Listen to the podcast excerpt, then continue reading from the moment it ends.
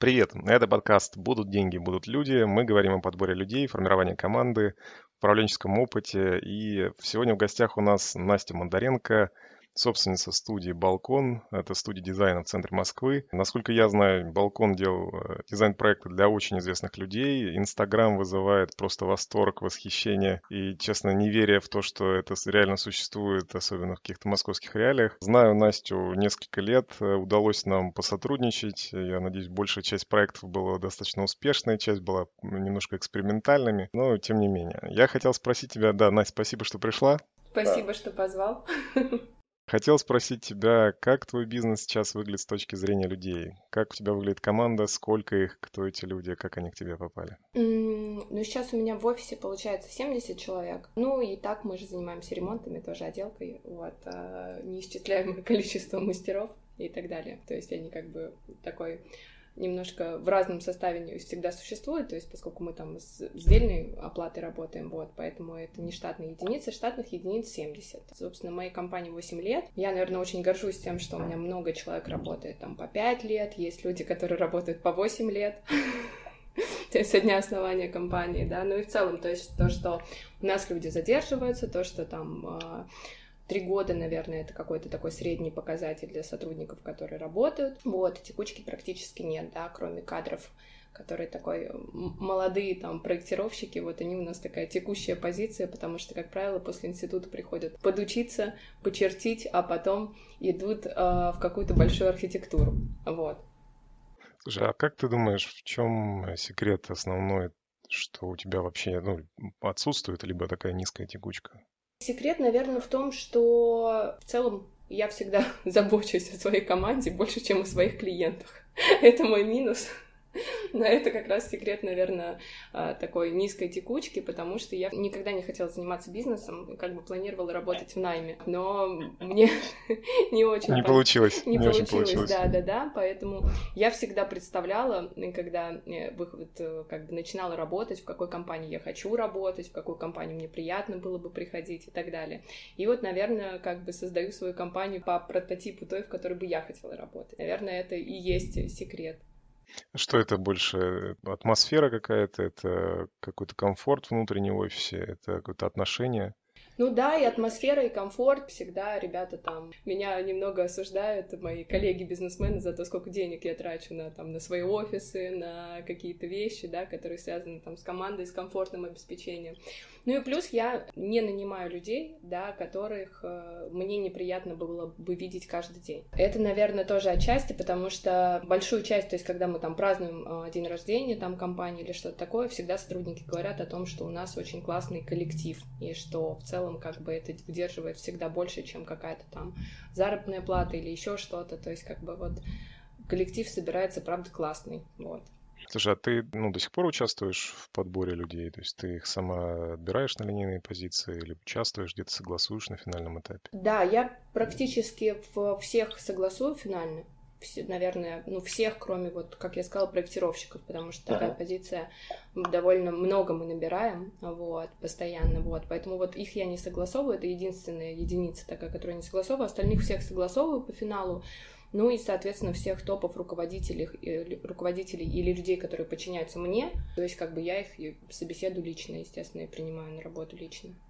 Один из принципов понял, что не брать тех, кто тебе, ну, с кем то не готова проводить было бы каждый день на работе. А какие еще принципы есть? Кого точно не возьмешь? Пришел к тебе человек, ребятам нравится, руководителям твоим нравится, ты посмотрела и отказала на финале. Что с людьми не так там может быть? Вот это как раз мой, наверное, недавний инсайт. Я вот сказала, того, кого не нравится, я не беру. Но э, последнее время, э, уже, наверное, так годик, я очень а, с опаской отношусь к людям, которые нравятся мне. То есть, если человек мне понравился, я стараюсь как бы это не учитывать, потому что, то есть, я больше э, смотрю на то, чтобы человек был подходящий, подходящей должности, подходящий для этой работы, да, чтобы он э, там сделал тестовое задание, чтобы о нем были хорошие отзывы и так далее. То есть, чтобы он прошел по, по всей условно воронке, воронке найма, и после этого типа принимаю решение. И э, последнее время часто принимаю решение как бы более здраво, да, нежели чем просто, когда мне человек понравился, вот у него глаза горят, и все классно. Вот. Поэтому это такая, то есть я не набираю людей, которые мне не нравятся, но и редко в последнее время набираю людей, которые мне нравятся, потому что это немножко за, как бы запудривает мозг, и ты немножечко нездраво э, как бы оцениваешь и можешь э, сделать неправильный выбор. И как показывает практика, последние три человека прямо конкретно себе в найм я наняла это операционный директор, пиарщик и личный помощник. Вообще ровно по этому принципу, то есть просто не было причин не брать. И очень довольна. вот. По крайней мере, наверное, потому что эти люди не похожи на меня, потому что, как правило, нам нравятся люди, которые похожи на нас, а часто в команду нужны люди, которые будут, наоборот, дополнять или у которых будут какие-то другие сильные стороны. Скажи, пожалуйста, у тебя вот твоя управленческая команда, которая с тобой работает давно, а если немножко откатить назад и повспоминать, как они к тебе попадали? Ты все же брала их, потому что они тебе, тебе были, ну, они были такие же, как ты, они попадались к тебе случайно, ты их не хотела брать, вообще дала какой-то шанс, или как, как эта команда сформировалась у тебя? Так, у меня основные мои руководители, одну, одну девушку я вообще по телефону перехантила, она мне продавала шторы. Даже так. И она меня просто задолбала звонками, надо сказать. Я у нее купила, и потом говорю, слушай, а мне нужен был первый продажник в студию. Вот, и я говорю, не хочешь ли ты там, типа, пойти работать ко мне? И вот она как раз э, через время уволилась из студии, позвонила мне, и вот она была, э, соответственно, первым продажником. У меня сейчас она руководитель коммерческого отдела, в котором там человек 20, мы занимаемся там офисами, ресторанами, работой застройщиком и так далее, и она вот полностью руководит этим, э, как бы, проектом самостоятельно. Здорово.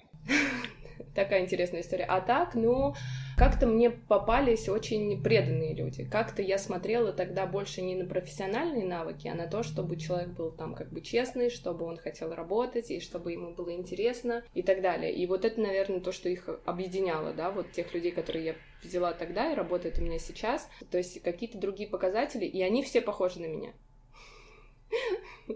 Вот, поэтому как бы сейчас я уже, когда набираю команду, я уже стараюсь, что, ну, как бы, чтобы немножко были разнообразные скиллы у людей, вот, чтобы как бы не все были такие же, как я, потому что я немного хаотична, это не всегда плюс. Кого увольняешь или за что увольняешь? Есть ли какие-то последние примеры, когда ты прям решила, что все, это больше терпеть я не буду, мне так не подходит, я вот уволю тебя? Ну, смотри, я как бы стараюсь по отделам э, последнее время, то есть последние несколько лет у меня есть такая практика, я э, составляю по отделам рейтинг сотрудников. По показателям или вообще но я учитываю много субъективных факторов, вот, э, начиная там, понятно, от оценок клиентов, от э, субъективной оценки дизайна, который мы делаем, от э, вообще какие у человека взаимоотношения в коллективе, сроки, в общем, там очень много параметров. Вот. И последних людей в этих списках я стараюсь увольнять, потому что все-таки продуктивные люди всегда смотрят, мне кажется, на тех, кто в конце,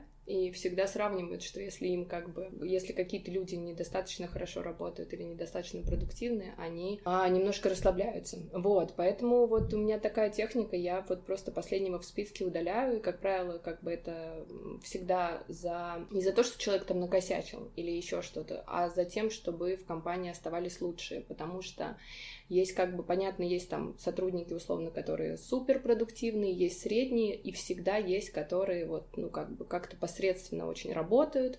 И вот поскольку мне не хотелось бы, чтобы у меня в компании такая обрастала посредственностью, я вот стараюсь вот таким вот образом волевое решение раз в год принимать и увольнять людей, которые неэффективны. Слушай, а как часто ты такую процедуру делаешь? Это... Раз в год. Раз в год, да? Да. Это у тебя руководители готовят этот отчет, ты его там смотришь, проверяешь. Они сами его готовят или ты им даешь сама критерии как-то? Все равно у меня как бы не такое большое количество человек. Я всех вижу, со всеми общаюсь, и до меня долетают и отзывы положительные. Я прослушиваю звонки с клиентами, там, когда мы у них берем обратную связь и так далее. То есть, как бы, как правило, то есть это мнение, оно не основывается только на цифрах, но если еще это мнение совпадает с моим и с руководителем еще по цифрам, человек оказался последний в рейтинге, ну, это сто процентов, что его надо увольнять. Супер, спасибо. Слушай, а скажи, как вы сейчас работаете? Потому что когда я был последний раз у тебя в офисе, у тебя все сидели в офисе, с, тех пор прошло много разных ситуаций в мире, в стране. Вот как вы там переходили на удаленку, не переходили? Всех в офис назад вернули, не вернули, там половина уволилась или наоборот никто не ушел. Вот можешь немножко поделиться? За пандемию у нас никто не уволился, никто не ушел. После пандемии три человека осталось работать дома. Это из 70, да? Остальные вернулись? Да, да, да, остальные вернулись в офис. Я сказала, что ну, были ребята, у которых реально лучше и продуктивнее получалось работать э, из дома.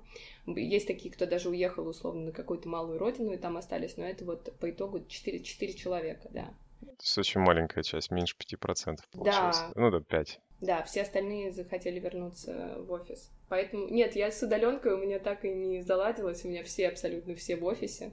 И вот кроме вот этих четырех, которые работают после пандемии дома. Я понял, хорошо. Настя, закончи, пожалуйста, интервью тремя словами. Интервью тремя словами? Любыми. Блин, ты сейчас меня врасплох застал. Не знаю. Наверное, блин, я даже не знаю, что сказать. Не знаю, что сказать, это три слова, хорошо. Да, да, да, не знаю, что сказать, окей. Ладно, спасибо. Это была Настя Бондаренко. Спасибо, Леш.